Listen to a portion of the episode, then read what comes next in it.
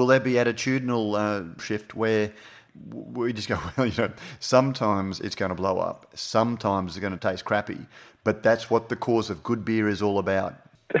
Accepting that sometimes, you know, sometimes it's sunshine and some days it's clouds. That's it.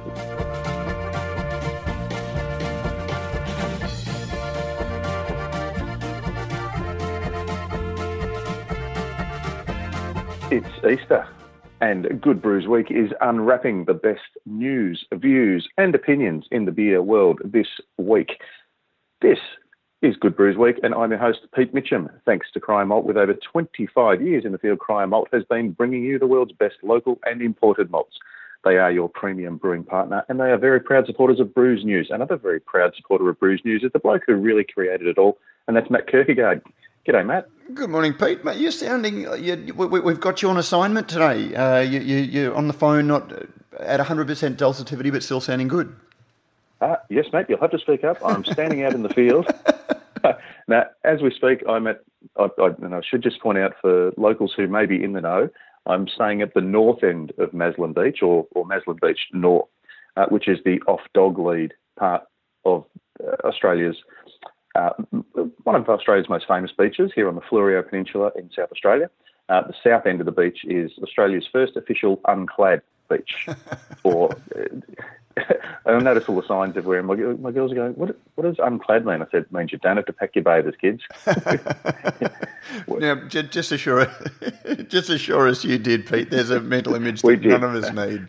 No, that's it. We're at the we're at the, the north end, so um, yeah, there's more dog turds than titties. I have to say. Uh, but no, look, it's a really beautiful beach, um, and it's just one of those a good opportunity to do. I guess what our parents did for us, Matt, and I'm sure I speak for you as well, um, although in much higher levels of comfort, and that's to do the old road trip. um, and so as soon as the girls started complaining, oh, it's been two hours, that's it, mate. I'll tell you what, just be thankful. There's not six of you in this thing with, uh, you know, vinyl seats, boiling hot um, no air conditioning. You want you want air conditioning? You put the window down. uh, but no, stopped at some lovely places on the way and have um, met some lovely beer people and have had some lovely beer, which I'll, i guess we'll, we'll, talk about over the, over the coming weeks. Looking forward to it. Suffice it to say that uh, two years ago, we um, uh, actually nearly three years ago, the IBA held what is now known as BrewCon over here in South Australia, which was the first sort of off-site, I think, uh, no, Brisbane. Brisbane was the first one, wasn't it? Four four years ago. It was now. Brisbane, then Adelaide. Um, yes. Yeah. So Adelaide, and and it's it's really interesting to see the growth in both the number of breweries, the maturity in the scene, uh, but also the fact that look, you, you, have to lament the fact that there are uh, more breweries, but there aren't more taps. But there's more packaged beer getting out there. Um, quick example for our listeners, um, my my hopes went high when I, I got into town, and I, I actually bought a, a six pack with me just in case we were going to get stuck. But then uh, we landed sort of very late in the afternoon on uh, a Sunday, Sunday I think, yeah. And I thought, look, I, I might, if, I, if we're lucky, there might be a you know a BWS or a drive-through bottle or, or something. Anyway, we found oh good celebrations at a little place called Moana Heights and popped up there. And the first thing I saw, even just before I even walked in the door, you, you could look straight down the aisle to the beer fridge, and you could just see a big, a full stock of um, full core range Modus operandi. I thought, okay, well that's a pretty good sign, considering I'd seen that before I saw any, you know, West End, any Furphy, anything else. Um, walked in and they had uh, a really great range, uh, small quantities of, you know, like maybe uh, a broken up case or two of a lot of the, the local breweries. So uh, managed to stock up there, got some Big Shed, got some Smiling Samoyed, um, and some Swell. So that, that was a, nice, a very nice surprise. Nice, nice. And uh, did you check the dates on any of those, or will we come to that in the uh, in, in, the beer news? I think I think we'll probably be beating that horse, uh, giving it a fair run for its money as the show goes on. That so Matt making headlines this week. And the first one that came up uh, early in the week, uh, Rate Beer teams up with Gabs Festival. Uh, and this, Matt, is sent in by Matt Stanfield through dun, dun, dun. Radio Brews News Facebook group. It, it, it, was great to see so many. There were people jumping on, you know, within, you know, uh, an hour of the of, of the last episode um, in which we announced it going live, and uh, I, I, believe it was a local boy who's uh, in Canada at the moment, um, working over there, was the fir- was the first on. So welcome to all of our Facebook listeners. Um, our listeners on Facebook. And uh, don't forget, you can join the conversation because beer is a conversation, and uh, you can be part of that conversation in the uh, Radio Brews News Facebook group. Um, just jump on and let us know that soapbox is the key word. That's it. So they've just got to type that in when they when they get the request to, to join. Yeah, it just comes up with a question. If you can't remember soapbox, and how can you not remember soapbox? Uh, there have been a couple of people that have um, made up their own little answers that indicated that they knew a thing or two about the um, uh, uh, about the podcast. So, uh, but anyway, wel- welcome listeners. Out of interest, Joe, how many people who didn't know the um, the code word guessed something that had either Brewdog or Stone in the title? Actually, Prof, on, on that last week, uh, the, the, the show title was Ich bin nine Berliner, which was you know you know bad schoolboy German, um, but apparently uh, it, it, should have been it, Ich bin kein Berliner if it was going to be grammatically correct. Yes, yes. Uh, uh, not to be confused with keine, which is the same word but with an e on the end, which means a little. Uh, okay. Um, so I'm a little Berliner. Um, no, you're quite right because there, there's an expression in Germany, and I don't know whether it's just a complete piss take, but um, it's kein Bier für vier, which means no beer before four, as in mm-hmm. four o'clock in the afternoon.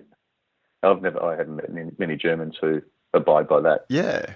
Um, but yeah, anyway, so uh, but that, that, that came to us uh, in in the in the Facebook group as well. But it was a deliberate um, uh, because yes. I, I, think most people know nine um, any, as no as no, and most people yeah. like I didn't know kind. Uh, I don't. My German uh, isn't good enough to uh, to actually know that. So. Um, anyway, yeah. So grammatically, maybe not strictly correct, but I thought it was still a great show title. Do you know what the best thing about it is, Matt? It's, it's that we, between yourself uh, and Joe and myself, we've kind of we've crafted this this thing. We've you know we've we've been out in the shed for a, a week or two, and we've kind of built this thing. We've cobbled it together, but it's great to see the kids actually using it. So anyway, um, but, but but it did come to us. Yeah, Matt uh, Stansfield did say uh, point out that Rate Beer teams up with Gabs Festival. There was a little bit of concern about what it means, and particularly what it means with the hottest 100. And uh, Prof, you did do a little bit of uh, sleuthing, and uh, you can report back. Yeah, I did. I, I happened to be um, speaking to insiders from Gabs anyway. Just just out of interest, you know, this is, this has popped up on our new uh, Facebook group. Um, code word soapbox, get on there and uh, and join us. And was sort of look at this it's just a um, Rate Beer has uh, come forward and offered to sponsor the People's Choice side of things. So it's that um, in in the past it's been done by I'm pretty sure only uh, Dan Murphy's. And at the Dan Murphy's sort of activation point, they've had uh, a series of tablets where you could go on um, and it was loaded up there for you, and you could just vote on your People's Choice beer. Now, I, I didn't get a chance. It was a really quick phone call. That's all it is at, at this stage. There is no, um, oh, and we, you know, uh, because the Facebook group comments sort of hinted at, oh, is this, you know, the is it the thin end of the wedge? So uh, are they going to then want to sponsor the the Gabs Hottest 100? And there's there's nothing to suggest that there's anything in the works like that. Um, but then again, there was no. I think for the last couple of years, I think, as I say, Dan Murphy's was the sponsor for the People's Choice Award. So that may change in the future. I don't know. It's a big festival. You know, people. There was a bit of gnashing of teeth when Dan Murphy's came on board uh, with Gabs, and you know, you've got the Yenda wheel and things like that. That's what it takes to run a big festival. That um, you know does do those sorts of things. Uh, I can understand why Rate Beer would want to be associated with the the hottest 100 um, or the Gabs Festival um, because it is a beer rating and you know voting site. Um, but yeah, I, I, I, don't see it as a precursor to um, rate beer buying the Gabs Festival or buying no, uh, the, the no. Hottest 100. And, and, it's as natural a, a partnership as, as Dan Murphy's was with the Hottest 100.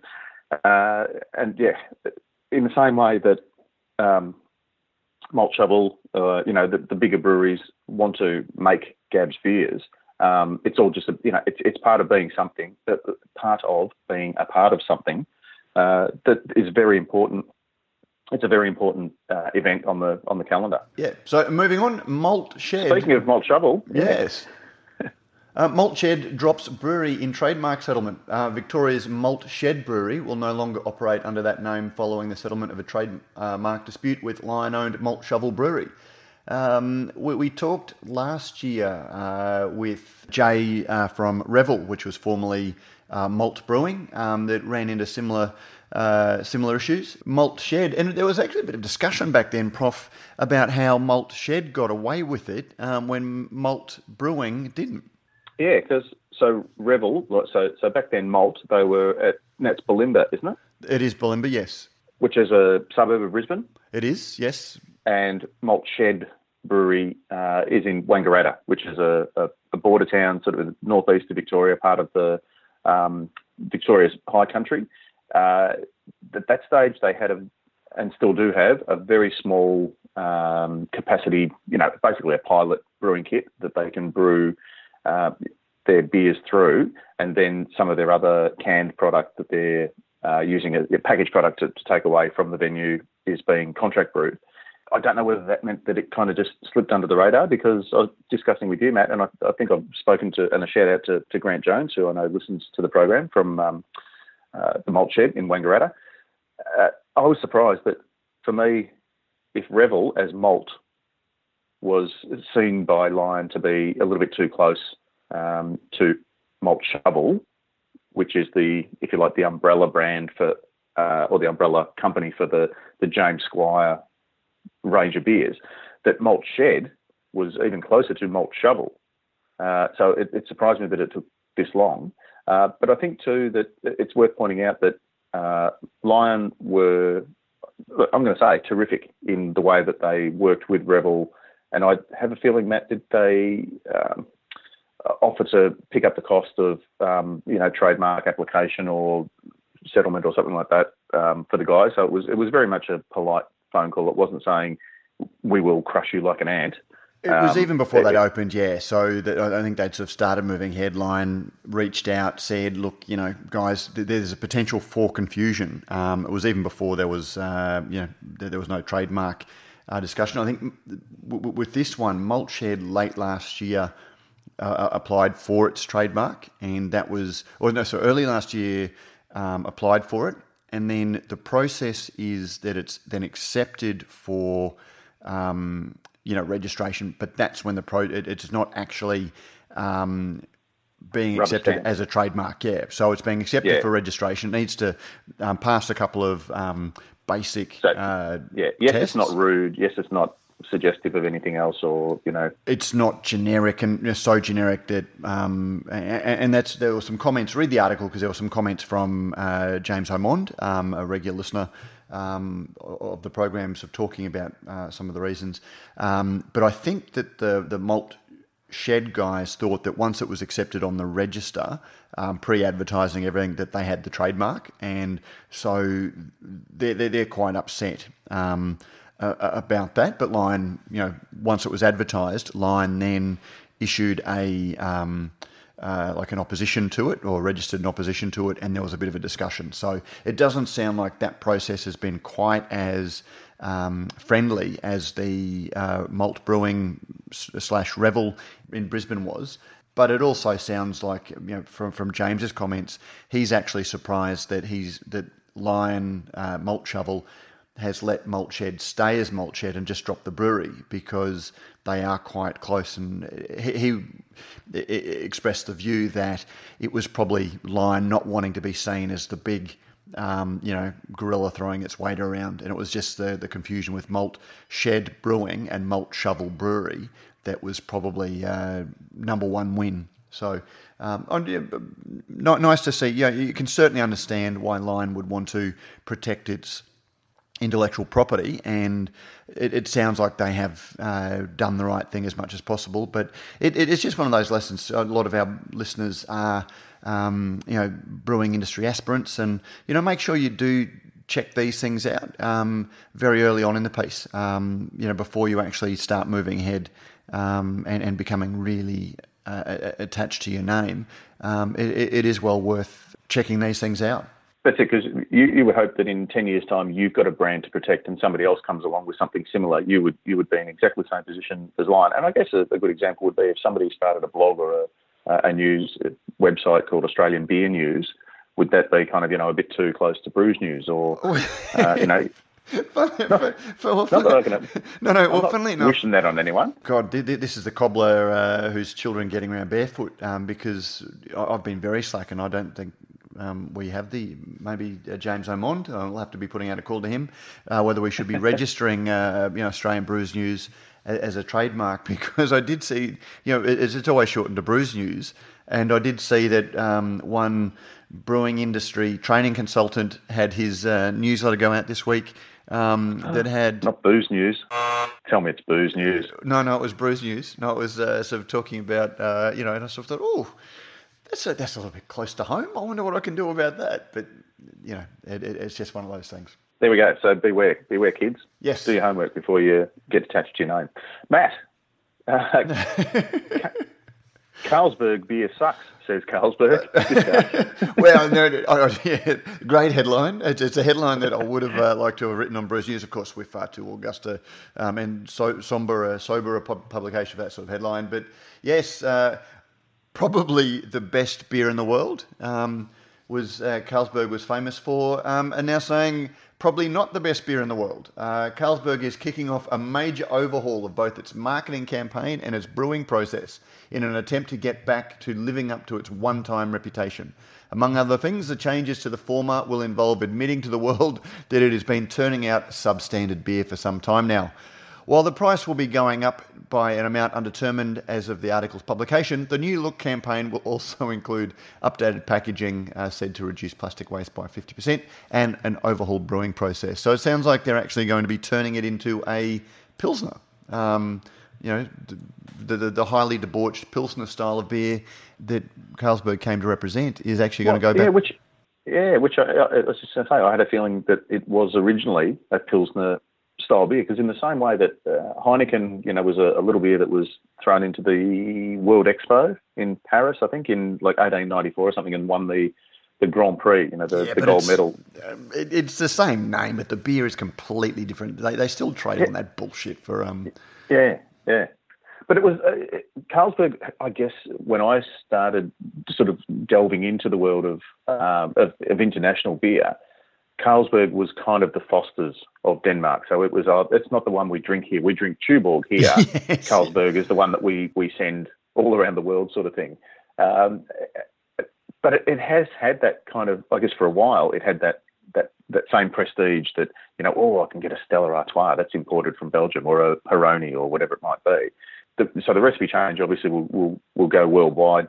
Upgrading the uh, the packaging, well, that can be done easily, but the an overhaul brewing process. So I wonder whether in some areas of the, the brewing world, those who brew Carlsberg will be required to, I don't know, put in cross flow filtration or uh, centrifuge or. That's one of the great um, furphies, for want of a better word, one of the great misnomers of the, the beer world. You know, when we talk about, um, you know, Crown Lager being a better beer than VB. Um, it, it, it's it, it's not as if suddenly the brewers are washing their hands when they're making Crown Lager. You know, it, it's coming yeah, up. Come on, boys, same... let's get serious now. We're yeah, brewing Crown. Yeah, it's it's you know. Oh, anyway, so without going, uh, there are articles on the site that um, we can sort of link to talking about uh, John Cousins talking about the difference, but.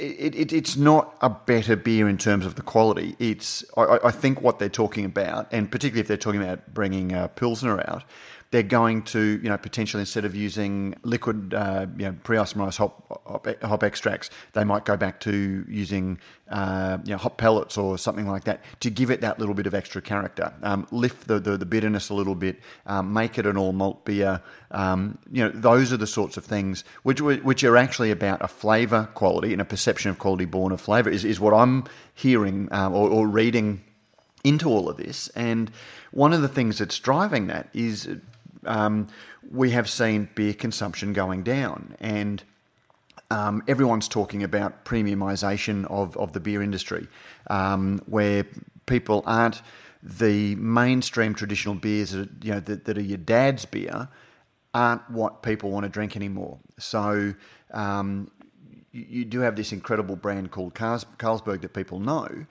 but they've stopped drinking the beer because people are moving towards better versions or craft versions. And you, you can't suddenly turn Carlsberg into a craft brand. But what you can do is to say, look, we did lose our way. We're no longer the premium beer that we promised you that we were, and we're going to go up. And you can't just do that and make the same beer. So you, I, I, think that we're going to see them sort of step the flavour up a little bit. So when you taste, it, you go, oh, yeah, actually, this is a much better beer. Yeah, exactly. And just in the, given this is an episode in which we give you a couple of different words in different languages. Carlsberg, Matt. Carl's Hill, isn't it? Was was was Carl Carlsberg, king? Because Carl's Hill, yeah, yeah. There, so, so Carl... there could be a trademark issue here with Königsberg, which is the King's Hill. Yes. Um, and Carlsberg, which is the Carl's Hill, was Carl like a king of Denmark? Is it, or was it Carlsberg? Was the, the I, look? I, I, have googled. I, I, don't want to be sort of tapping the uh, keyboard too much, but uh, um, Carlsberg is produced uh, is an international partner brand of Coopers, which produces Carlsberg Lager and Carlsberg Elephant Lager. Well, there we go. So, listeners, go and do your research and uh, let us know in the Facebook group uh, whether Carl was a king of Denmark. That's it. But that, that's an interesting one because yeah, it's, it's the first time that I guess rather than uh, just looking at marketing. They're actually a, a, big brewery is looking at actually changing its product to make it uh, better. But that because they've been Which tinkering. Is, you know, like we, we saw um, Peroni come out and oh we're putting the beer in a different bottle, which is what Heineken did a couple of years ago. And you know, whenever they need a little bit of a sales bump. Because they don't change the beer except for the worse. Um, you know, these beers have been uh, international brands that were once a you know pilsner style beer, but they they go down the route of becoming more and more generic and less and less bitterness. And for years they've chained that they've chased the. Um, th- this isn't meant to sound um, um, judgment later, but you know the declining beer palate palate of consumers, where you know there has been a noticeable trend for you know the last twenty years that consumers have wanted less and less bitterness in beer. These beers have become sweeter and less bitter as they've gone, um, and there's not much that they could say about the liquid. Um, and so they, they've been dicking around with the um, uh, packaging for, for a long time. So it is interesting to see that Carlsberg, that has um, run this campaign, that probably the best beer in the world, is now saying, look, we actually weren't, and we're going to put the focus on the liquid. Um, so yeah, so so that is a very big, uh, the, the, you know, it's a very big sign for the, um, you know, conniptions that the uh, big end of the brewing world are going through. Yeah, and speaking of international brands, Matt, our next headline uh, Constellation Brands closing two Ballast Point locations and abandoning plans for a San Francisco brew pub. So this follows on the back of uh, news that we broke last week and the week before about some of the bigger breweries uh, kind of uh, downsizing or uh, resizing or rethinking their plans for the future. Yeah, it's not so. It's not just the big end of the the, the beer market; it's the big end of the craft market that's um, you know, sort of going through some challenges. Um, you know, as we, we talked about, uh, Stone Brewing not only you know sort of gave up uh, its German brewery, but it's also um, you know we, have seen sales declines across it. New Belgium, um, uh, Deschutes um, cancelled its plans to expand, and now Constellation Brands, which famously bought Ballast Point for a billion dollars. Um, picture me doing the uh, Doctor Evil um, gesture there. uh, um, the yeah, bought it. Does that make me? Does that make me mini me? Uh, I don't know. See, yeah. There, there's a picture. Some, but it, can somebody can somebody make that into a picture on our Facebook group page? We digress. Um, but yeah, so and there was a lot of talk um, about the hubris and the hype around uh, a billion dollars for um, the, the brand. Um, and it's been devalued, I think, twice over the last couple of years. You know, the um, the, the, the brand value um, has been uh, uh, devalued twice. So where they've taken, I think, a two hundred million dollar write off. Um, in brand equity over that period, which basically says yes, we did overpay by a huge amount, um, but now we're actually seeing they're uh, um, cutting back. And uh, actually, another little uh, just in the notes, it says right sizing as it reorganised sales operations and tasked reps. Um, Jeff Alworth, who we talked about last week um, in relation to Stone, had a little tweet. Um, you know, please don't use the word right sizing. You know, which is just one of those um, weasel words that hide the fact that we're actually um, giving people the We're- ass. We're We're sacking sacking, yeah, we're sacking staff is basically what right sizing is. It, and and may, maybe you, you do have too many staff, which is why you're sacking staff. But let's not um, hide the uh, human element um, of, of the move um, by focusing on the business because people get hurt um, when these things happen. But Exactly. um, and look, I don't, I don't know about you, Matt, but uh, my Facebook feed often pops up with, uh, you know, whenever there's a fresh batch of Ballast Point Sculpin around, and be people, has anyone seen this, or has, oh, has anyone tried this, or I'm about to try this. Um, so it does show that, you know, Ballast Point is one of those uh, brands that, that really has some traction in the Australian market, particularly with people who enjoy uh, imported beers and, and want to, yeah, I guess, chase those those hard to get sort of beers or the the, the, the hyped beers, if you like, or the or the, the, the highly revered beers. Um, so for them to be sort of pulling back, yeah, it either indicates, you know what, we kind of got into a bit of a race uh, to maintain our market share that perhaps we shouldn't have, or you know, the palate's changing. Um, yes, there are more beer drinkers. They're not necessarily moving to craft or from craft. You know, perhaps they're they're moving to uh, wines or spirits or whatever it might be. No, see, I, yeah, look, I, it, it's one of those things. A lot of these, like the, the billion dollars was paid. The, the a lot of the expansion plans that um, have now been shelved, um, all took place when the craft beer industry was growing at high double digits. Um, you know, we're now seeing four percent. Bart Watson, the economist with the uh, Brewers Association, now saying, you know, this is the new normal. Um, and I, you know, actually remember, you know, Bart, we got Bart on the podcast a couple of years ago, and he's going, "Oh no, you know, we're still going to see growth. You know, twenty five percent is our target. All of these things." Um, and you know, thinking, well, you know, you ask one economist and you get four answers. Um, and there, there seems to me um, a problem with craft beer. The mindset around it is that craft is small, um, and once brands get too big there seems to be a glass ceiling um, that they can't really get through or they can't smash through, and they're trying to find ways around it. And uh, you know, Boston Beer Company is one of those. Um, you know, more than half of its volume these days is outside of beer.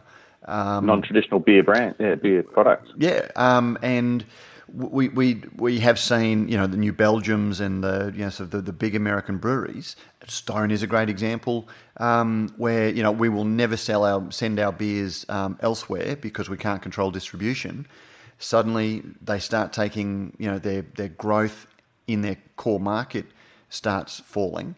Um, and it's well, geez, we, we need to if we can't sell more in our own market, we need to sell more beer around the world, and that's where we're going to get, um, you know, we're, we're going to um, grow internationally, and uh, you know that does come with compromises. And you know, as I keep saying, when you start making those compromises, you're actually compromising the brand promise that the craft beer has. And uh, you know, no one can say that Constellation or um, Ballast Point isn't making great beer.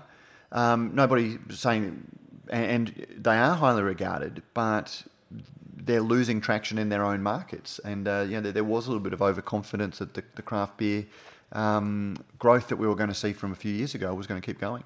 Yeah. Uh, hey, Matt, I've got a question for you. Yep. You can't taste the independence. You can't taste the ownership. You can't taste, you know, I guess the, the passion that uh, with which your beer is brewed. Uh, let me ask you a question. Can you taste the gender? Yeah, of course you can, Prof. Girls' germs. No returns. That's yeah, um, yeah beer, beer brewing by study reveals preference for beer from male brewers. Um, there was part of me when I saw this, Prof. Uh, sorry, I'll just read the. Uh, according to research, the sex of the brewer plays an important role in our opinions of the libation. It seems most of us prefer our beer to be brewed by a man. When participants believed the brewer was female, they reported that they would pay less for the beer and they had lower expectations of the taste and quality of the beer. So when women enter a masculine or male dominant area, they are penalised. Prof, I have to say, look, I couldn't believe this headline when I first read it. Um, you know, you I, I checked. I checked the date. I thought, has this come back from? Is this just a late April Fools? yeah, that it's only just sort of broken into the, the mainstream. Um, yeah, look, and uh, I know that there are a lot of knuckleheads in the industry. We saw that last year with Pussy Juice. We constantly see, um, you know, fuckwits on Facebook um, when it, whenever there's a gender issue. But I was genuinely surprised that people would say that beer brewed by women, and I would really like to get in the head of some of these knuckleheads and find out, you know, what they're thinking when they say that. Because um, anyway, yeah. I, I don't know what else we can say about that other than it's just worth highlighting um, because I, you know, I, I, think that this must be a mainstream beer survey of the sorts of guy, you know, like I, I, I don't know without stereotyping too much. Um, no, it, it, struck me as one of those um, articles put out by, or you know, uh, yeah, a piece put out by with big beer behind it, trying to kind of, I guess, uh, undermine or, or highlight the cliches of, of, of, some, you know, craft beer attitudes or, or something like that in terms of, you know, beards and, and all that sort of thing. Because the other thing too is, you know, I, I drink a I drink a stomping ground beer. I don't know whether it's been brewed by Asher or by Charlotte. Mm. Yeah, but uh, Jane doesn't brew all the beers that come out of Two Birds. Yep, but it's owned by um, it, it's owned by uh, two women, and and that's why I actually think that this must be a, like a main a survey of predominantly mainstream beer drinkers because I think when you just look at the um, cultural ethos behind um, craft beer, and one thing that's driving a lot of the, the, the craft beer movement is a greater awareness of issues like this. And so, you know, I just sort of wonder whether the, the, the survey didn't sort of look at more traditional attitudes. Um, but either way, I would just sort of love to, to, to, get in the minds of the people who sort of said, yes, beer tastes different and they would have lower expectations um, for a beer brewed by women. Exactly. Uh, now, regardless of what beer it is, Matt, let's jump into um, our current affairs deep dive, if you like. And um, does beer just blow up? well, uh, look, uh, Prof, I'm, I'm really Sometimes. conscious now. Now, one one of the things that we haven't sort of talked about yet in the news is um, the amazing photo of Brisbane's Brewdog Brewery, um, which which you might oh, have yeah. seen.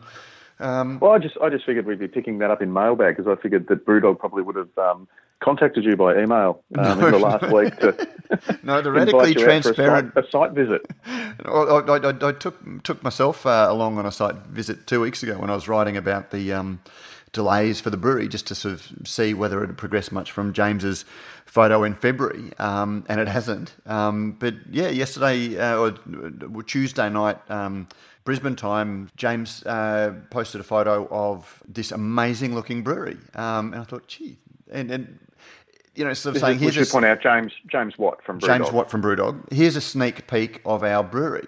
Um, and look, my first thought is, gee, has he just really badly worded this, or is it designed to make people think that the brewery is nearly open? Um, and judging by you know the number of smart people in my news feed and my Twitter feed who actually thought that it was, and, and even the comments on it, that people you know thinking, God, that looks amazing um, as if it was actually open um, or ready to open. Um, that you know, I just sort of wonder whether it wasn't deliberately um, done. But look, I, I, had to look at it twice, Matt, because I thought, oh, I tell you what, Brewdog's really pulled their finger out. Yeah, but, but it, it was certainly seemed designed, and it, it doesn't. Maybe it, has got something to do with the fact that um, Brewdog has a very slow-moving equity for punks round, Prof. That they were trying to generate a little bit of excitement and a little bit of you know rattling the tin by saying, "Look at how amazing our, uh, our Australian brewery is going to look." When it's going to look. So their their, their AGM wasn't enough. Apparently not. Uh, but anyway, did you, talk that up? I hope I hope our listeners did get a, a chance to have a look at the uh, the AGM. Yeah. was have you seen it, Prof, since last week? No, I haven't had a chance okay. yet. Okay, go and have a look at it. It's uh, yeah, as I said. Um, I hear I hear it's a very good show better than Book of Mormon.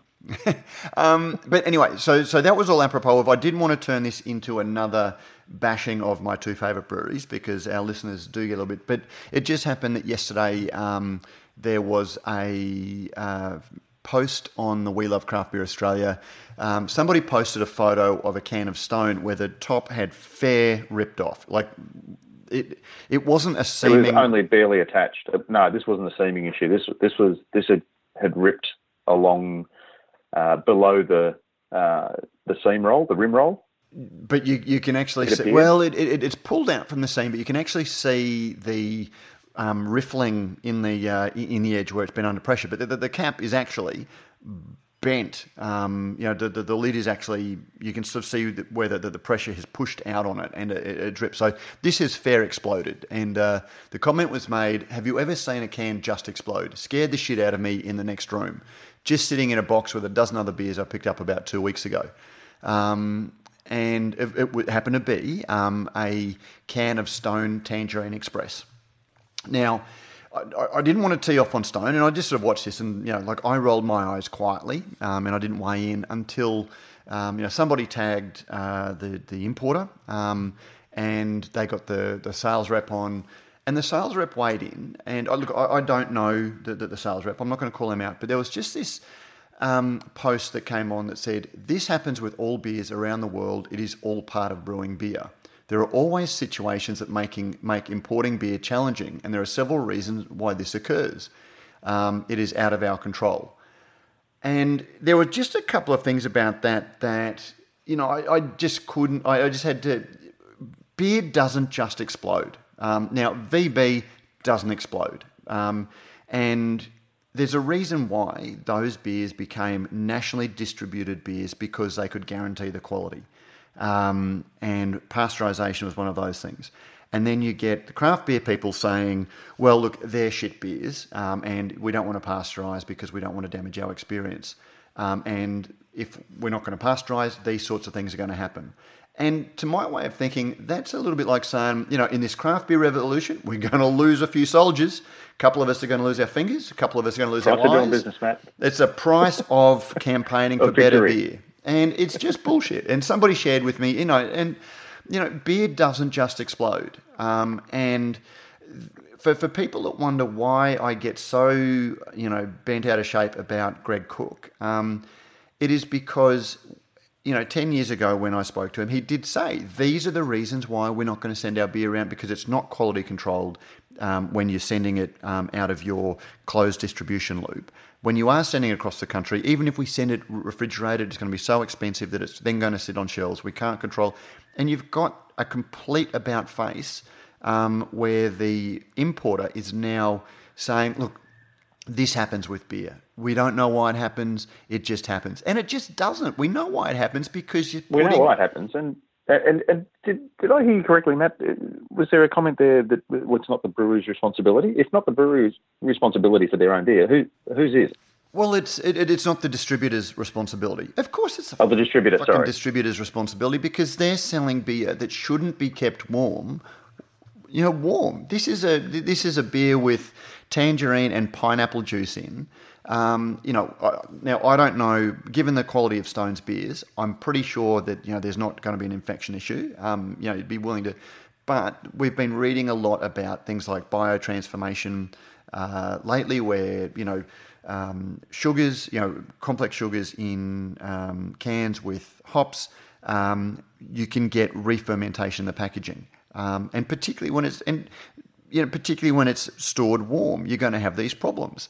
So you've got a distribution company that is knowingly selling these beers warm. And I've you know I'm tired of posting photos of stone beers that are you know 9 10 11 12 months old sitting warm on major distribution that again is within the distributors um, you know control whether or not they sell to these these, these breweries or not. Um, and and it, these venues? Yeah or, or to, to, to, yeah to, to these uh, retailers or not. It is completely in their control and and and to just throw your hands up and say this happens with all beers, as if it's not completely uh, predictable. Um, and you know, one of the things that Greg Koch said ten years ago was, you know, we don't want to go back to the '90s where people had such a bad experience with beer that they stopped buying it. So we need to make sure that we've got to focus on quality.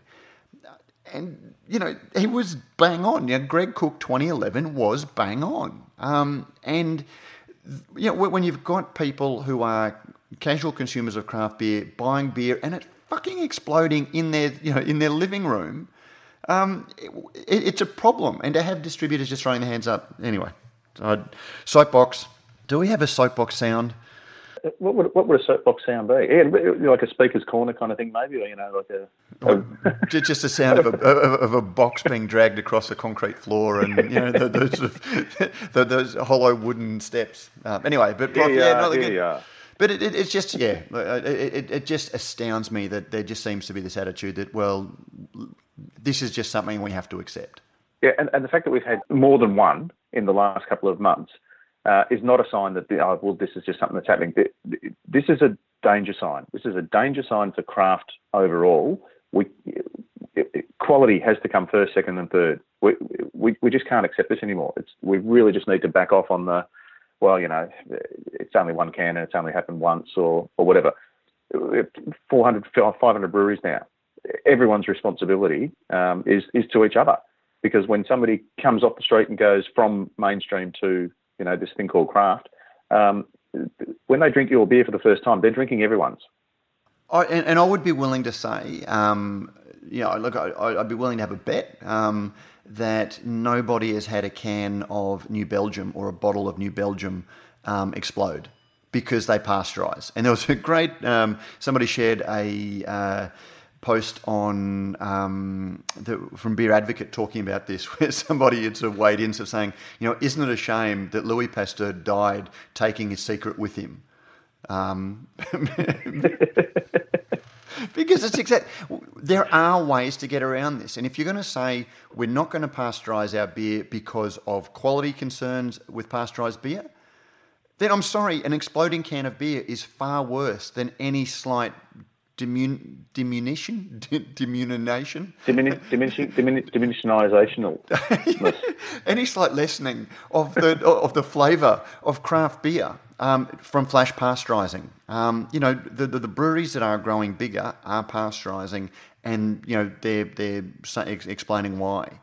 If you're not going to pasteurize, don't send your beer around the world. Don't send your beer to sit for 12 months on a warm shelf um, and then say, well, we're not pasteurising because of the quality of our beer. Um, you know, there, there are answers to this. Um, and or maybe don't send the beers that have got fruit sugars in them, uh, you know, that, that have added fruit because there are some beers that are more likely. And when you do speak to retailers, it is the, um, you know, the, the, the, fruit IPAs that are the ones that seem to have the greatest um, risk of it happening. Be keen to hear from um, from brewers uh, who either uh, don't or refuse to pasteurise, or those who used to feel that way but have now changed. Um, just just opinions on you know how do we do it? How, how do we solve this problem? Because it's it's, it's not going to go away. Um, and at the risk of a really bad pun, you know, at, at some point it's going to blow up in our faces. and hopefully we're wearing safety goggles when we do because point, yeah, yeah. Um, but yeah, anyway. So um, I, I, think that's our uh, deep dive uh, done, Prof. We'd we'd just be uh, going back over. Whew. No, that was good. Uh, the uh, giving this episode a name is going to be an interesting one. it happens with all beers, Prof. that, that, it's a part of doing business. Um, good time to jump into what is a reasonably bulging mailbag this week, Matt. Yes, Prof. And now I've been, I've been on holiday, so I've um, when I last checked on our uh, Google document, it um, well, did Google sponsor us? Are we allowed to call it? Sorry, our shared document. We're not the ABC uh, platform. We, uh, there was only one letter, so uh, I have, I'm yet to read okay. the, the new one. So I might start off by reading, diving into the mailbag. And the first one is again from Grant McCarran. Hey there, my wife and I refer to inverted commas location beer rather than the bintang effect to avoid the trademark awkwardness. Smiley face, smiley face, smiley face. Um, that's a good one. I don't mind that. Yeah, no, uh, because, look, yeah, we shouldn't. You know, no, no, not, not, there, there, not like no, we're picking on bintang or anything. No, no, no, no. Because I, last week I referred to um, trademark because. Um, uh, on uh, another podcast. On another um, podcast, yeah, it had been suggested that. well, well the, the, they, they spent some time talking about the Bintang effect, but then there was this derisory. Uh, well, well, maybe I'm being a bit sensitive. I felt it was a bit derisory. Or did he even come up with it? Um, I don't know, but I'm pretty sure I did. But anyway, okay, but, well, but call Grant, it, call Grant it Bintang effect or location beer. Location beer. Yep. Uh, be it Bintang in Bali, Vonu in Fiji, Quilmes, Quilmes, Quilmes in Argentina, Quilmes, Quilmes. Uh, Dos Equis okay. or Dos Equis or 20s Ooh, in uh, Mexico Sam or Sam Adams. Isn't that What's funny that? to see Sam Adams thrown in with Bintang Vonu um, and Dos Equis? Yeah, because, uh, well, That's, apart from the fact that. It's not the company that been, Sam Adams would want to be keeping. Bali or Fiji or Argentina or Mexico, but I have been to Boston. I didn't drink any Sam Adams while I was there. I, did, I didn't, have a, didn't have a chance. But I can get it anywhere.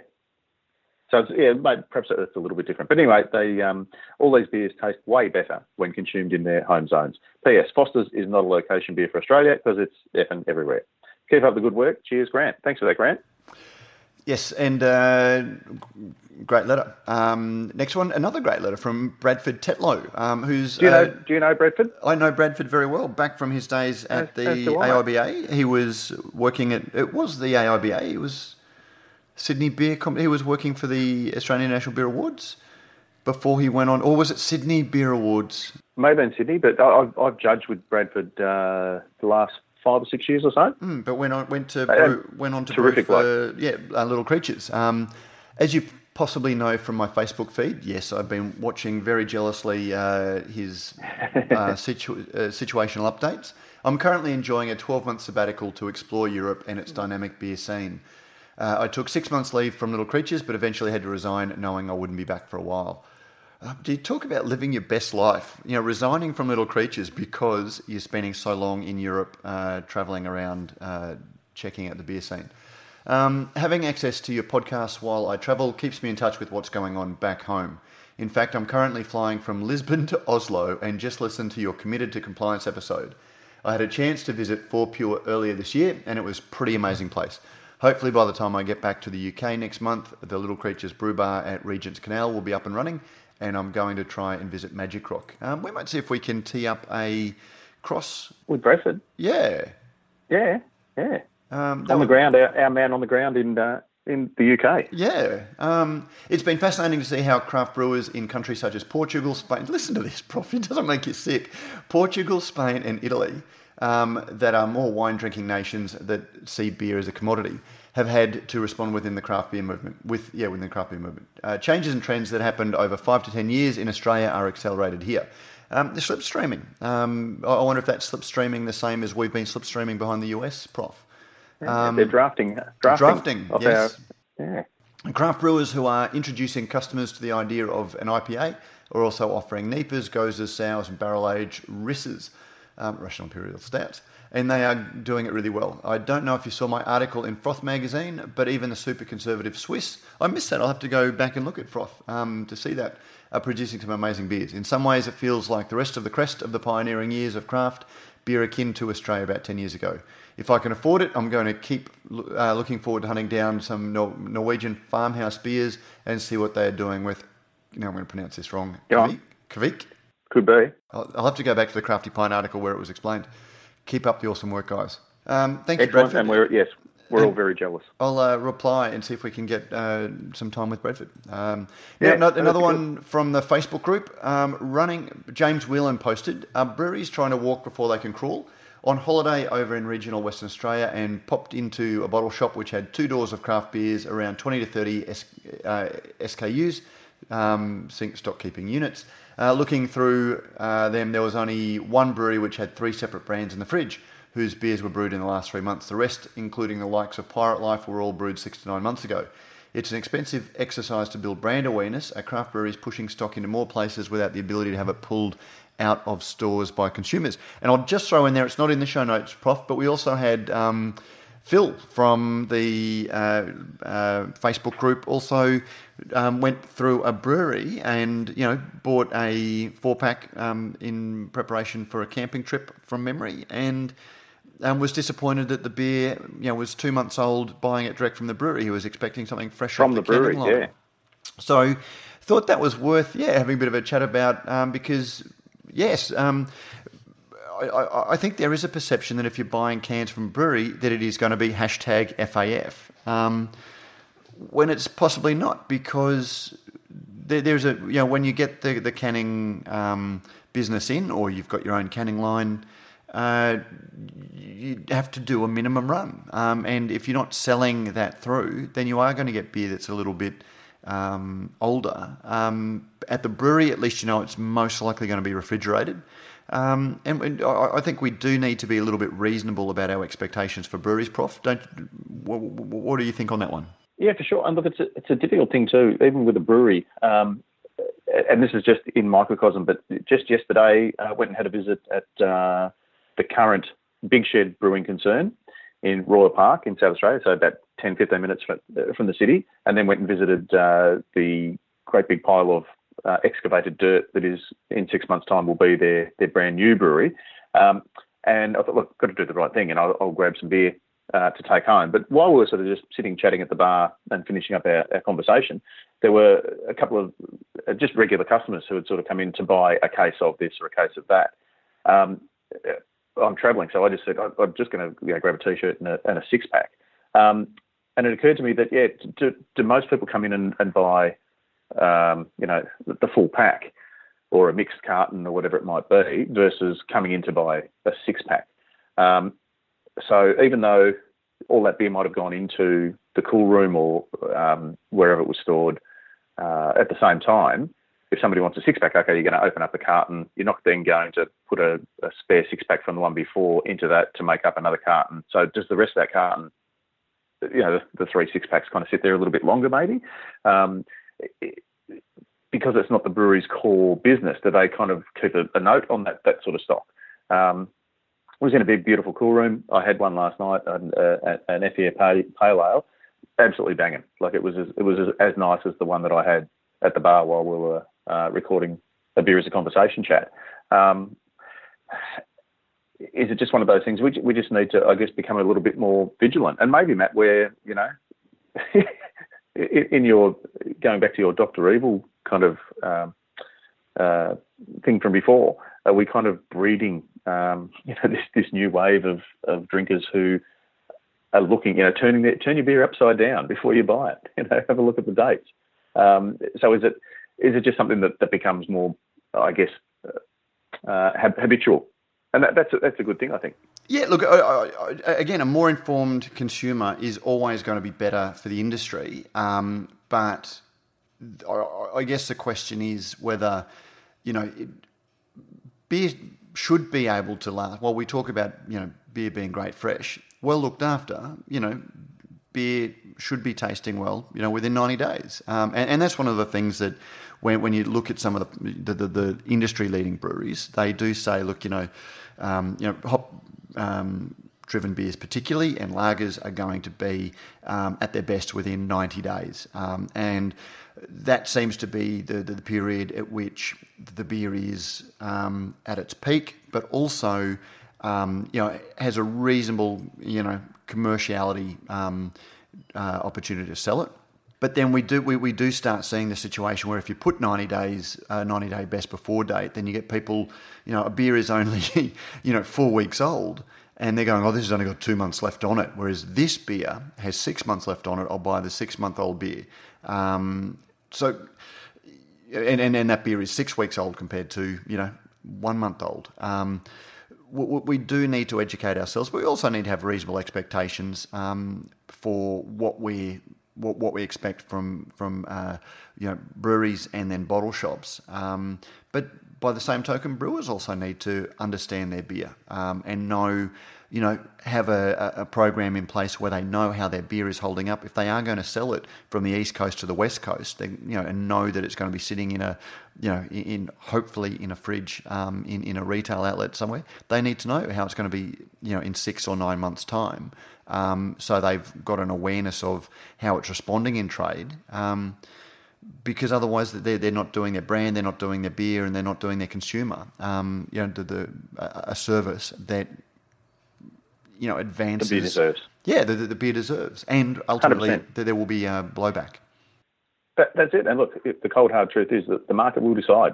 So if, if there's a brewery out there that's putting out beers that just never explode, um, and they're always fresh, and they've got sales staff that are keeping on top of that, they'll get the business. Although, will there be, or, or will there be attitudinal uh, shift where we just go, well, you know, sometimes it's going to blow up, sometimes it's going to take crap, taste crappy, but that's what the cause of good beer is all about. Accepting that sometimes, you know, sometimes it's sunshine and some days it's clouds. That's it. I hope not that. I hope not. Uh, now, listen, we must uh, we must away. The timing is perfect for another week. Uh, absolutely perfect. We've, we've done really well. The only thing left to do is to award, thanks to our very good friends at Beer Cartel, who uh, kindly supply us with a mixed six pack of great Australian beer uh, for our letter of the week, I think Matt Stanfield. Matt, yes. Who, was, uh, who yes. wasn't actually technically in the, the letters, but this is proof that you don't actually have to send us in an official letter. Um, so that was as a result of a um, feedback on our new Facebook group, secret code word soapbox. Uh, come and join us. Um, so well done, Matt. Click us a postal address and we'll get those beers, thanks to Beer Cartel, out to you. Some of them may even include labels, Matt, from Rallings Labels. Um, and our listeners don't have to call 1300 852 235 to discover a more efficient way to get their small batch canning labels done. But um, some brewers might want to. Brewers, yes, uh, Labels. Brewers, if you like uh, listening to the show, support the businesses that support us, and uh, particularly when they're doing a great service. And all of the feedback we've been getting from Rallings is that that's exactly what they provide. Um, nothing but the best. Apropos, Matt, of my chat yesterday with the boys at uh, Big Shed, while we were doing our beer as a conversation, they just happened to mention that they're uh, looking for some marketing advice. So I may or may not have slipped them a uh, business card from uh, one of our regular contributors and good friend of the program. Oh, good. Good, but uh, yeah. yeah. actually, we, we I'm do. Talk, I'm talking about totem marketing. Totem yeah, marketing. Yeah. Zoe Ottaway. Zoe, Zoe Ottaway, who we need to get back more often. Um, but just very quickly, we, we do have a minute um, before we hit the uh, one hour, and so I just thought, you know, listeners and particularly brewers, if you do listen to the show, if you like what you get for free um, and just have to suffer through the the, the very tasteful ads um, that we do. Um, you, you can seamless, Matt. They're seamless. They are seamless, and and consumers, uh, you know, listeners. Um, who don't have a business, um, if, if, you want to jump on and just sort of sling us a dollar a month or you know, a couple of dollars a month and uh, make sure Prof gets his own room when we do travel. Um, and businesses, you can jump on and even if you don't want to advertise on Radio Brews News, you can sponsor the, the website um, and you can do that and, and, think of it as a subscription. You know, uh, you, you're paying for all of the great free content that we put together that helps support your industry and the industry that you make your living from. Um, we'd like to make a living from that industry by helping you as well. So, just quick little plug for us, Prof. That's it. That's to all those brewers except the ones whose cans explode. You're on your own. well, I, I, don't. That's the thing. The the people that sponsor us are the ones that seem to be the people that have, uh, you know, a, a certain approach to things that differs from people whose cans explode. Thank you very much to all of our listeners. Thank you very much to all of our supporters and sponsors, particularly Cryer Malt, Rallings Labels and Stickers, and Beer Cartel. Thanks very much, Matt. It's been a great chat. I'm going to get back now. Um, enjoy Easter, everyone, because this will this episode will come out on Good Friday. So have a good Friday and have an even greater uh, long weekend. Enjoy some quality beers and some quality time with your families. Why don't you? Happy Easter, Prof, and uh, drive safe. Take care. Thanks very much, listeners. Don't forget um, uh, Facebook group, Soapbox, Soapbox. Uh, very relevant this week. So thanks very much, and we'll see you all again next week.